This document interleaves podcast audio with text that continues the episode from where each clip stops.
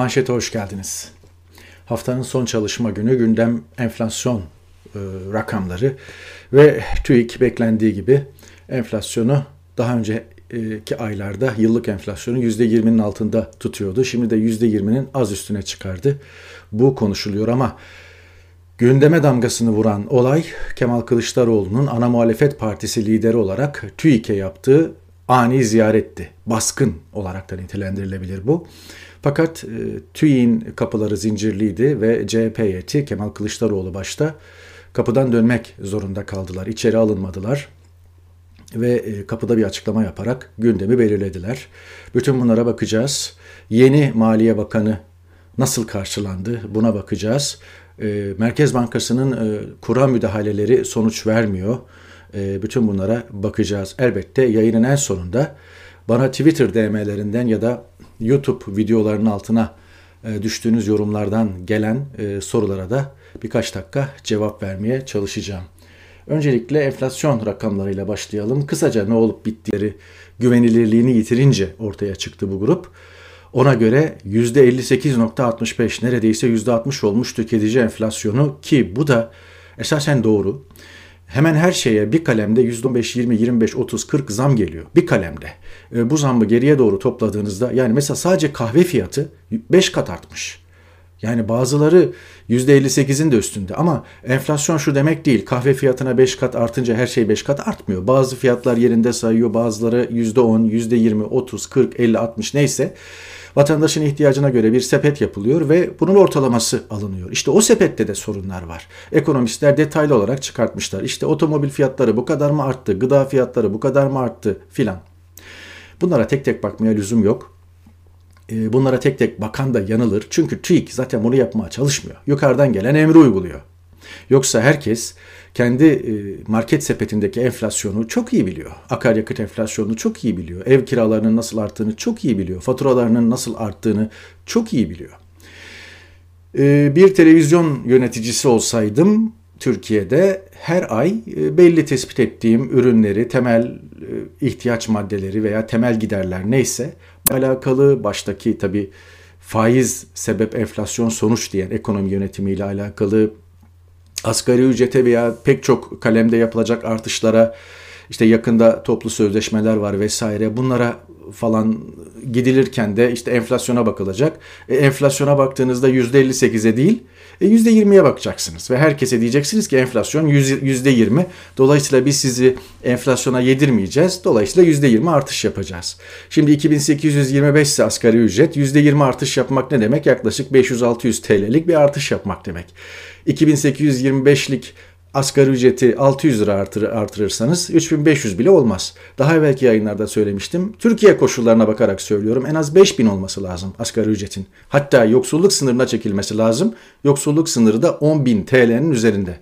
Ama o hayal veya rüya en azından 5000'e çekilmesi lazım. Bunu yapacaklar mı? Onu da göreceğiz. Herkesin e, o yani asgari ücret komisyonunun önündeki rakam %20 enflasyon olacak ve ona göre bir artış yapma çalışacaklar.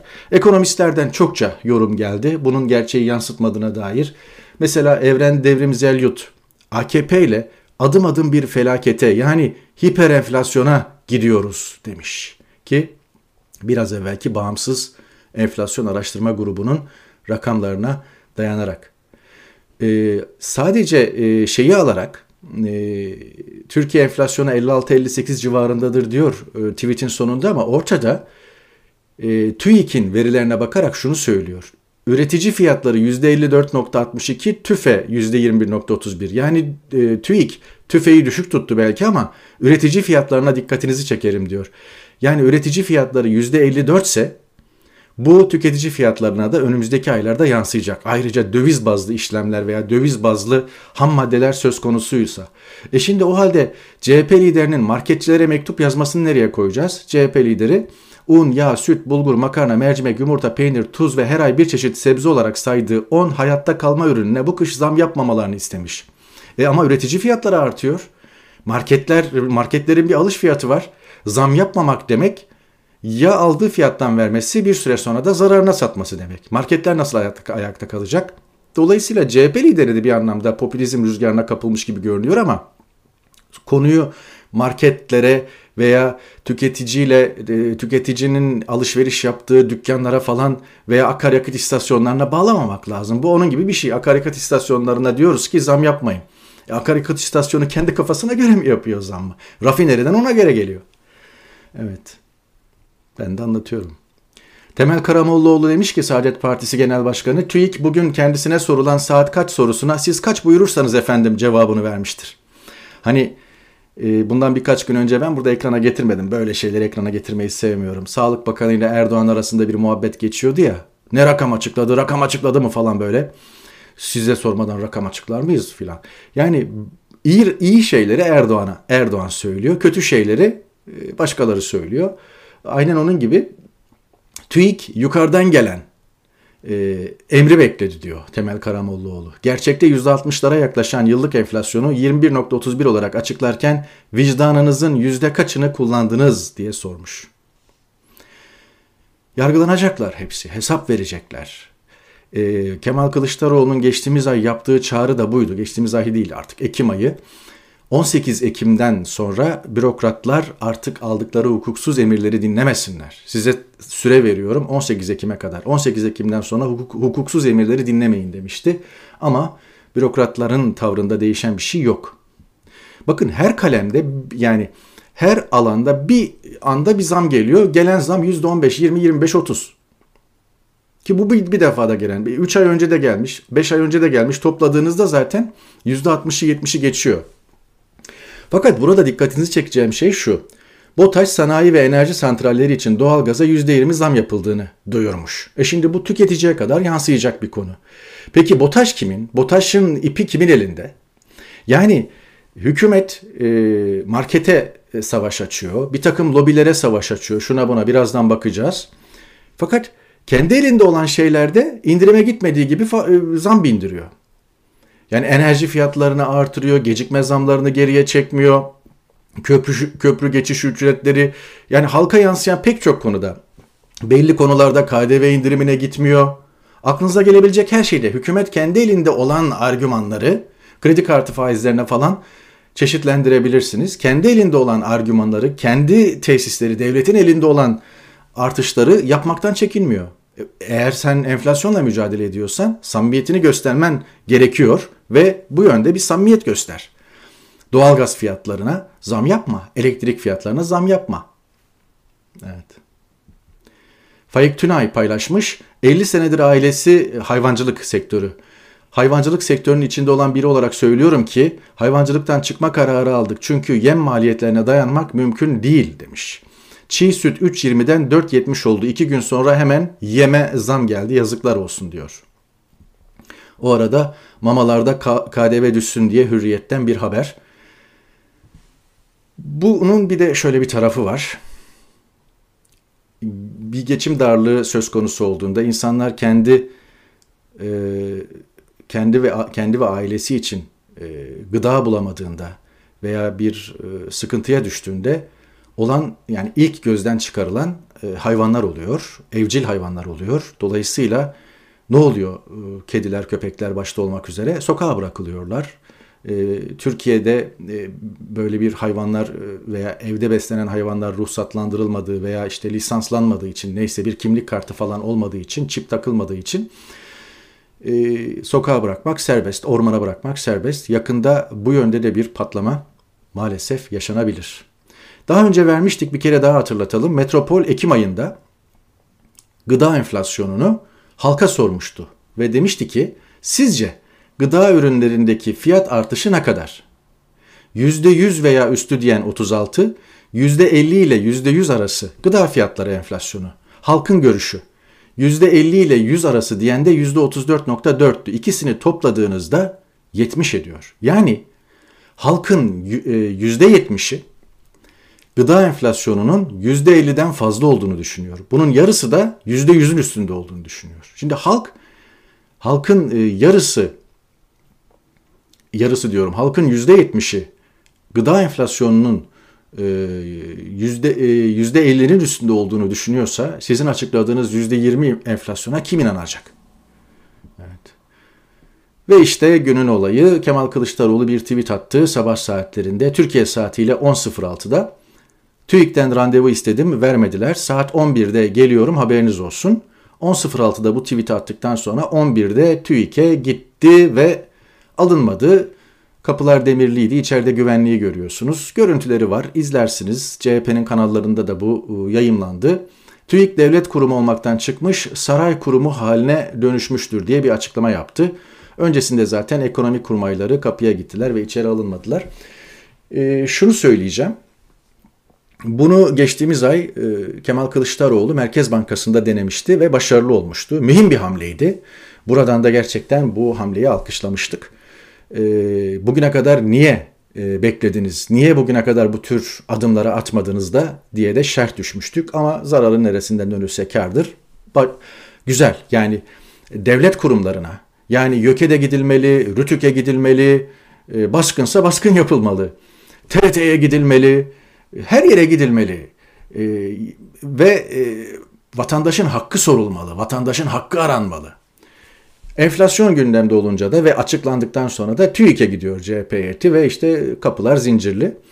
Geçtiğimiz ay hatırlayın Merkez Bankası'ndan aynı gün randevu istemiş ve Merkez Bankası Başkanı Şahap Kavcıoğlu Kemal Kılıçdaroğlu'na randevu vermiş. Görüşme gerçekleşmiş. Görüşmenin ardından da e, kapıdaki mikrofonlara açıklamalar yapılmıştı. Mühim bir hamleydi belli ki bu sarayı çok rahatsız etti. Ben zannetmiyorum Merkez Bankası sarayın bilgisi haricinde böyle bir randevu versin ve e, Kemal Kılıçdaroğlu ile konuşsun.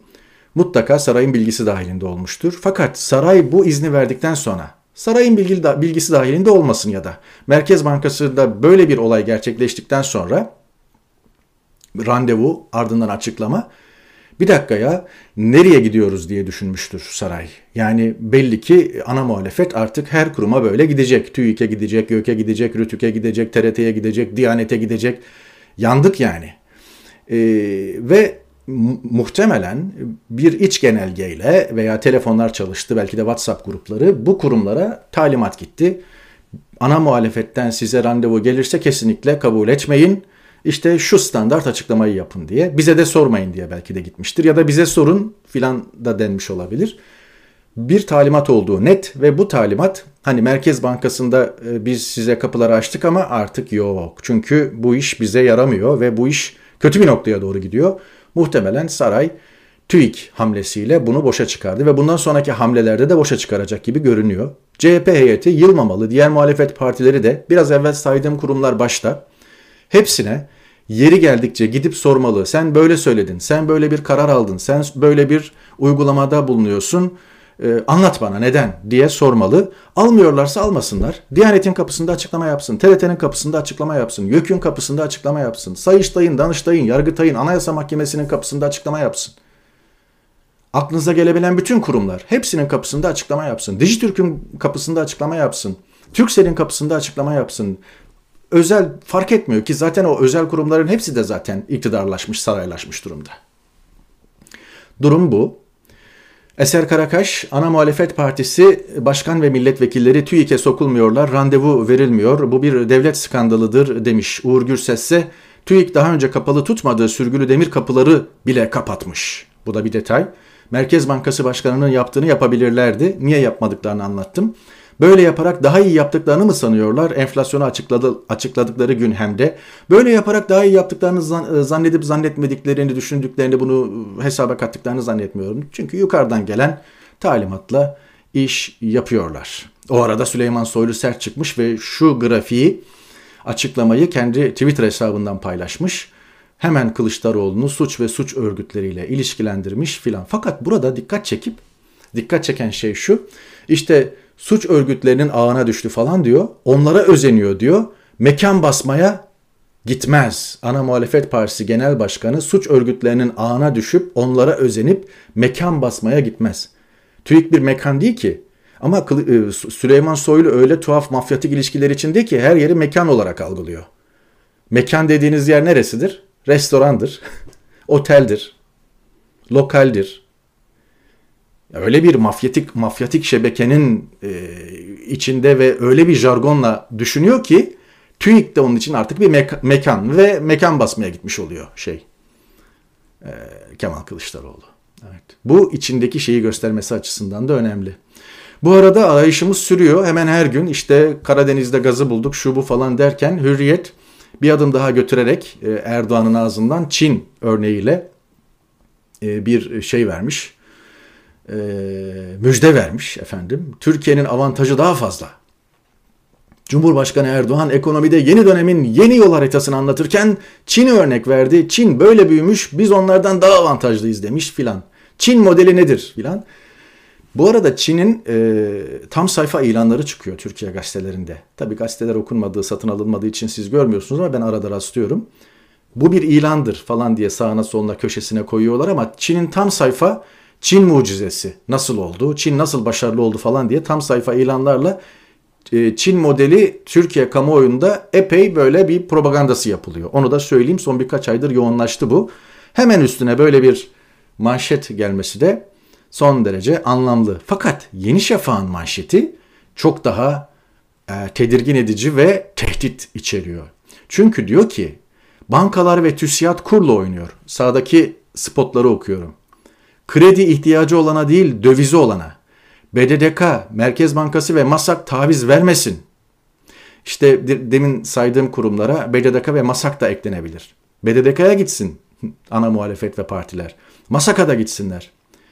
Ve en son döviz stoklamak önlenebilir diyor. İşte burada o korkulan döviz mevduat hesaplarının başına bir şey gelir mi, başına bir şey gelecek mi korkusu da geliyor. Yüz milyarlarca dolar döviz mevduat hesabı var ve bu belli bir kurdan çevrilebilir, tutulabilir, şu olabilir, bu olabilir. Bir kere daha söyleyeyim bunun karşılığı yok zaten.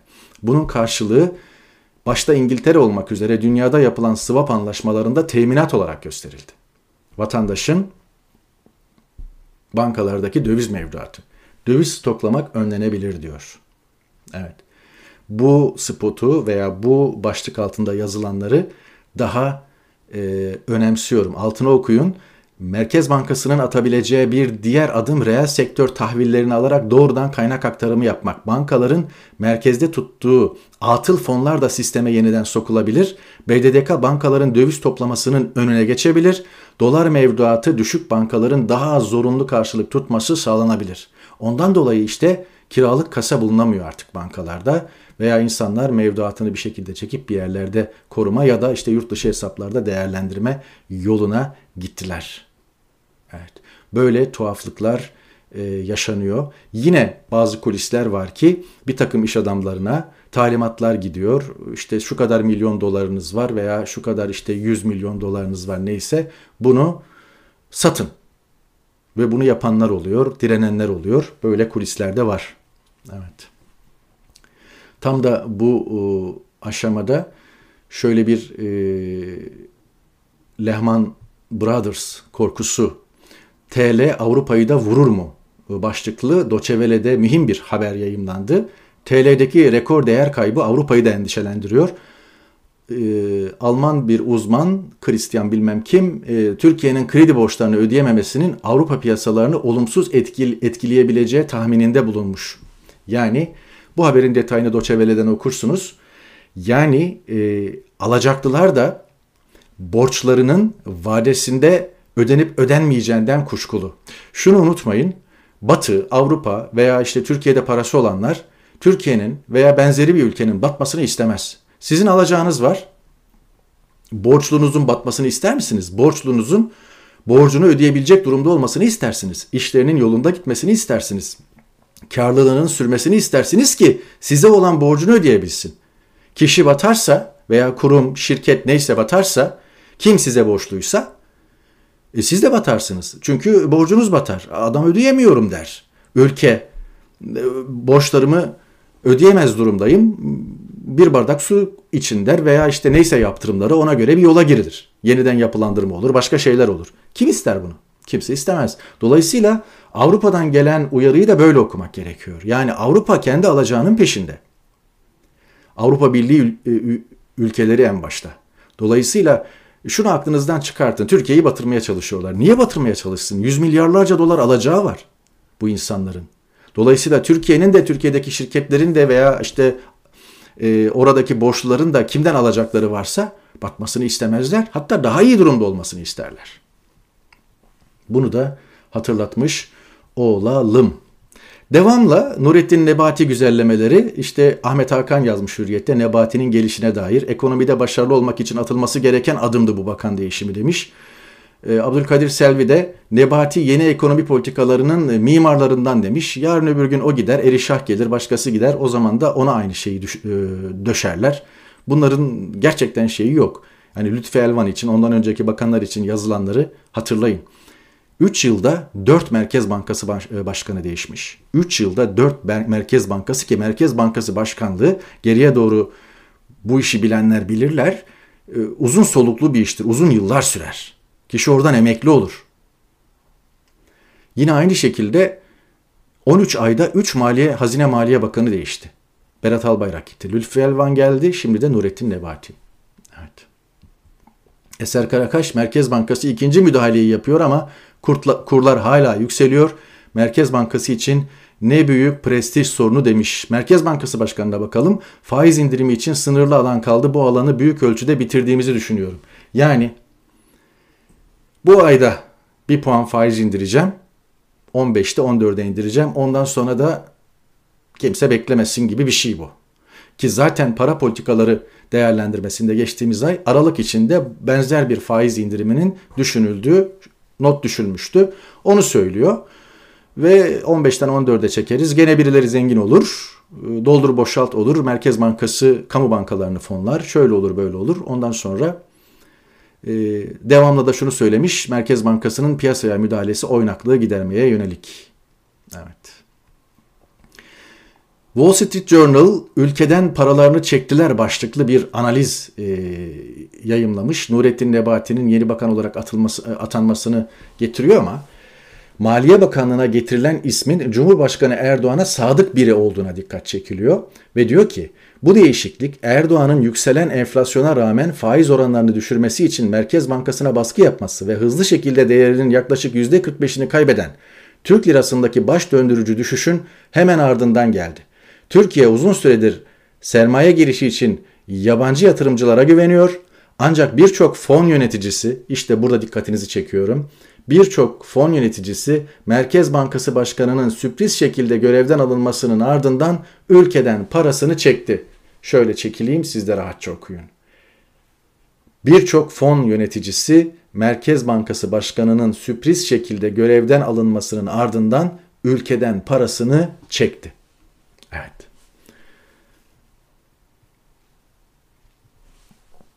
Bir de böyle bir durum var. Nasıl bir ülke? Şöyle bir ülke.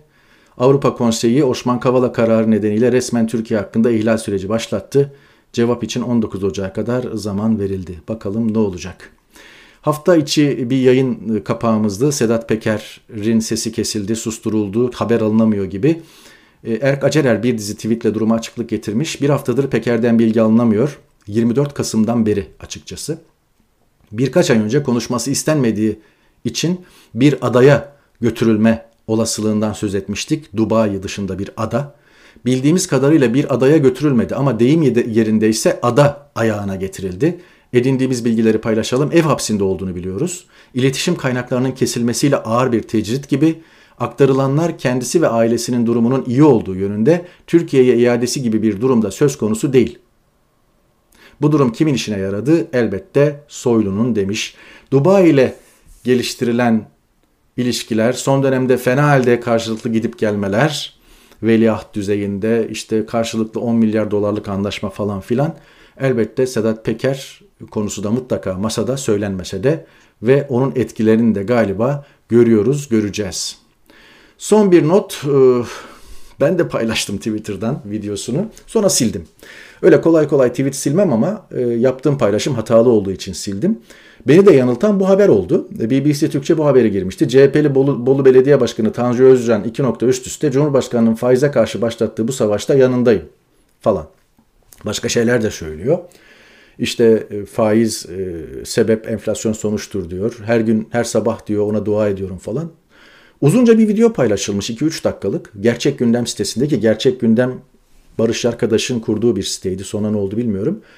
CHP'ye yakın bir site. Ee, BBC'de böyle haber çıktı. Pek çok CHP'li paylaştı. Ne yapıyorsun sen ne diyorsun bir dakika falan filan diye. Ben de onu görünce yani bu kişi jet hızıyla partiden atılmalı. Yani Cumhurbaşkanı'nın yanındayım diyor. Cumhurbaşkanı'nın söylemini e, kullanıyor. Partinin ekonomi sözcüsünün e, yaptığı açıklamalara eleştiriyor falan. E, sonra bunun ironi olduğunu söylemiş. Ben hayatımda böyle ironi görmedim. Ayrı bir konu. Ama ironi diyorsa ironidir. Sonrasında da ben de tabii paylaştığım şeyi kaldırdım. Fakat bir iletişim danışmanına, bir iletişimciye, bir basın e, işte sosyal ağlar neyse medya iletişimine falan ihtiyacı var. Böyle upuzun 3-5 dakikalık videolarla ironi yapılmaz. E, ve herkes de orada dinlediği Tanju Özcan'ın o şekilde konuştuğunu anlar ve koca koca siteler yığınla editörlerin editör barındıran e, artı CHP'li hesaplar falan herkes bu şeye düşmüş, ironiye düşmüş veya bunun ironi olduğunu anlamamış. O açıdan çok da e, olan biten şeyi mazur göremiyorum.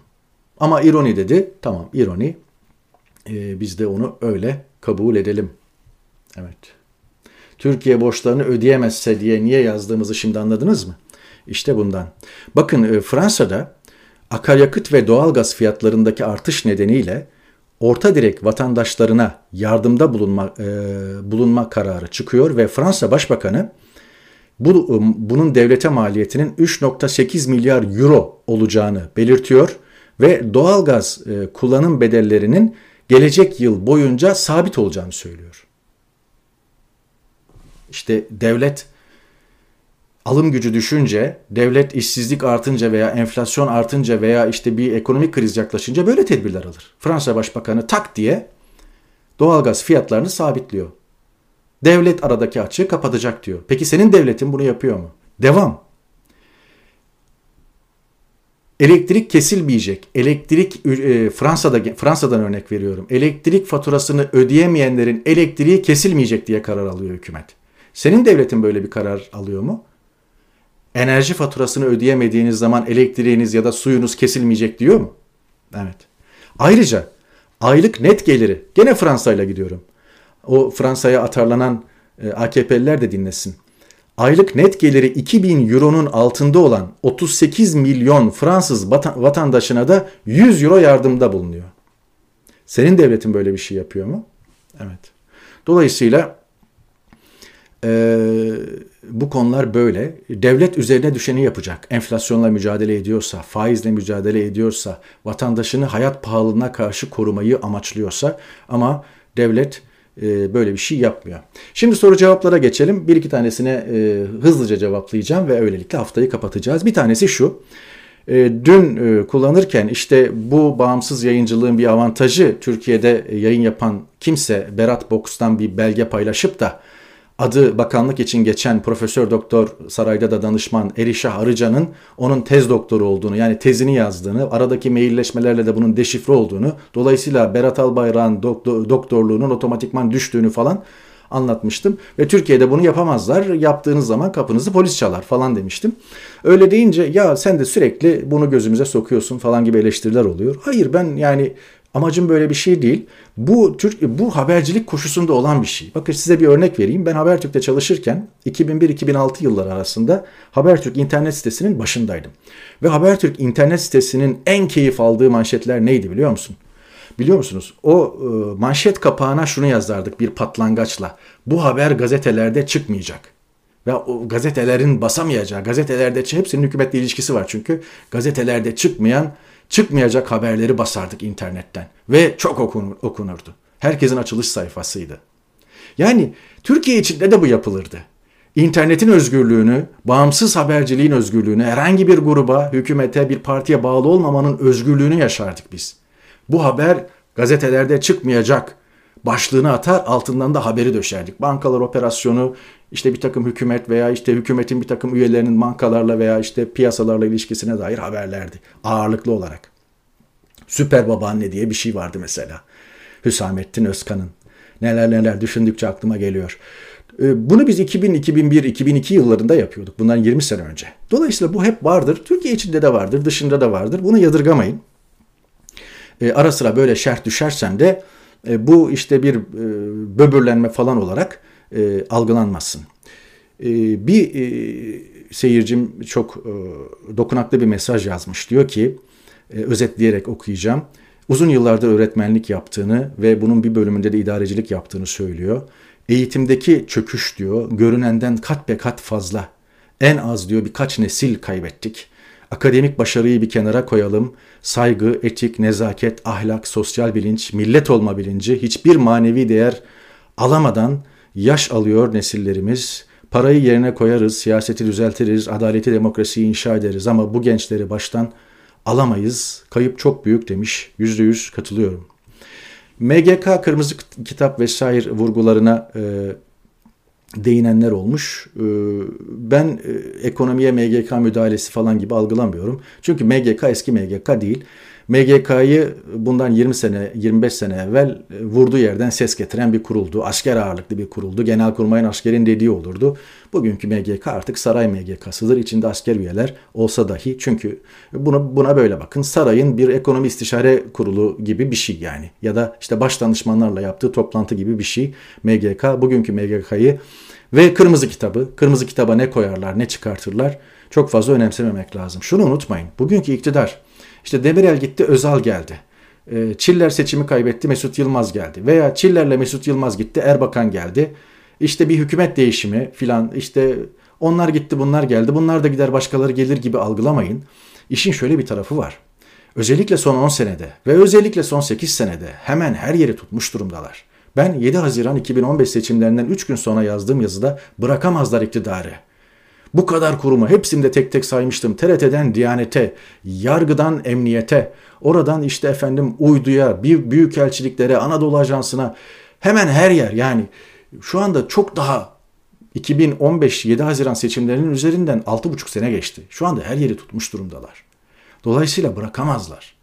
Bürokrasisinden askerine, valilerine, kaymakamlarına, il ilçe seçim kurullarına, yurt dışı temsilciliklerine yani her yerde varlar ve her yere çökmüş durumdalar ve bütün devlet kaynaklarını, kamu bankaları falan dahil ve özel bankalar da dahil hepsini hepsinden hortumları kendilerine bağlamış durumdalar.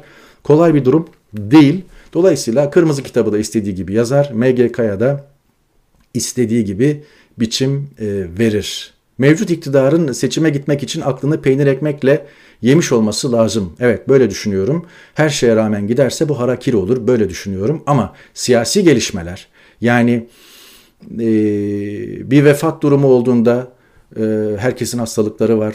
Sadece Erdoğan'ın değil Devlet Bahçeli'nin de.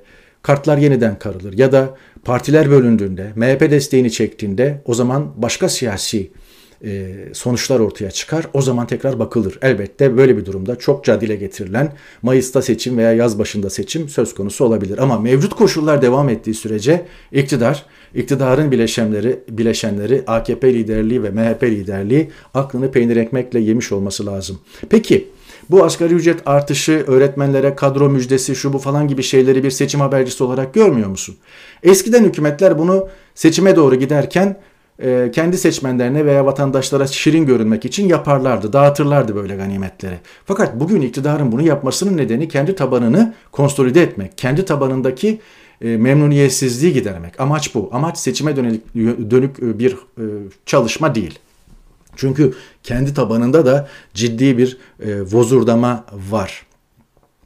Particilik ile ilgili e, bir e, sorular çokça geliyor. En son ona cevap verip e, kapatayım. Başka sorular da var ama her programın sonunda böyle 3-5 dakika cevap vereceğim.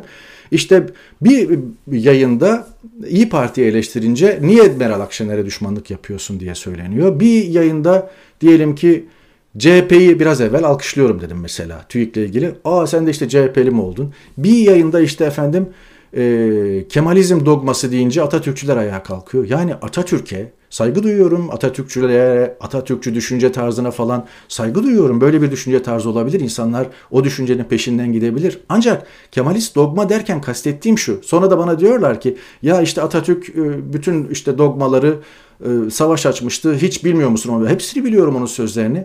Atatürk'e rağmen bir Kemalist dogma söz konusu ve bir ideolojik biçimlendirme. Atatürk'ün söylev ve demeçlerinde olmayan biçimde bir ideolojik biçimlendirme çabasında olanları ve bu dogmayı insanlara e, empoze etmeye çalışanlara e, söylüyorum bunu. İtirazım ona. Yoksa Atatürk'e veya Atatürkçülüğe değil. Hiçbir zamanda olmadı.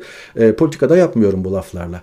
Bir partiyi eleştirmek veya bir partinin bir politikasını yermek, e, olumlu eleştirmek, olumsuz eleştirmek, yanlış yaptı demek, doğru yaptı demek, e, sizi ne o partiden yapar ne de o partiye karşıt yapar. Bütün partilere AKP müstesna eşit mesafedeyim. İyi Parti'nin güzel taraflarını, güzel politikalarını alkışlarım. Yanlış yaptığını da yanlış yaptı diye söylerim. Mansur Yavaş için, Ekrem İmamoğlu için, Saadet Partisi için ve diğer bütün partiler için bu böyledir. Dolayısıyla e, bir yanlışını eleştirdiğimde kimse düşmanlıkla itham etmesin. Bir doğrusuna doğru dediğimde de o sen de onların yandaşı oldun demesin. E, bunu anlatıyor olmak bile bir zul ama e, bilinsin diye bir kere daha altını çiziyorum. Evet. Başka sorular da var. Güzel sorular. E, göçmenlerle alakalı, e, oy kullanıp kullanmama meselesiyle alakalı, Avrupa ile Türkiye arasındaki kur farkının nereye gideceği ve Avrupa'daki yaşam kalitesi kalitesiyle alakalı elbette kendi deneyimlerimden de yola çıkarak bütün bu soruların hepsini not aldım. Hiçbirini ihmal etmiyorum. E, soruları cevapladıkça bir atıyorum. Cevaplamadığım soruları da sonraki programa bırakıyorum. Önümüzdeki hafta gene her programın sonunda 3-5 dakika e, soruları cevaplamayı sürdüreceğim. Twitter'da DM'den yazabilirsiniz. E, bu videoların altında YouTube yorumlara da sorularınızı, olumlu olumsuz eleştirilerinizi bırakabilirsiniz. Böylelikle bir haftayı daha sonlandırıyoruz. Herkese iyi hafta sonları. Pazartesi görüşmek üzere efendim. Hoşçakalın.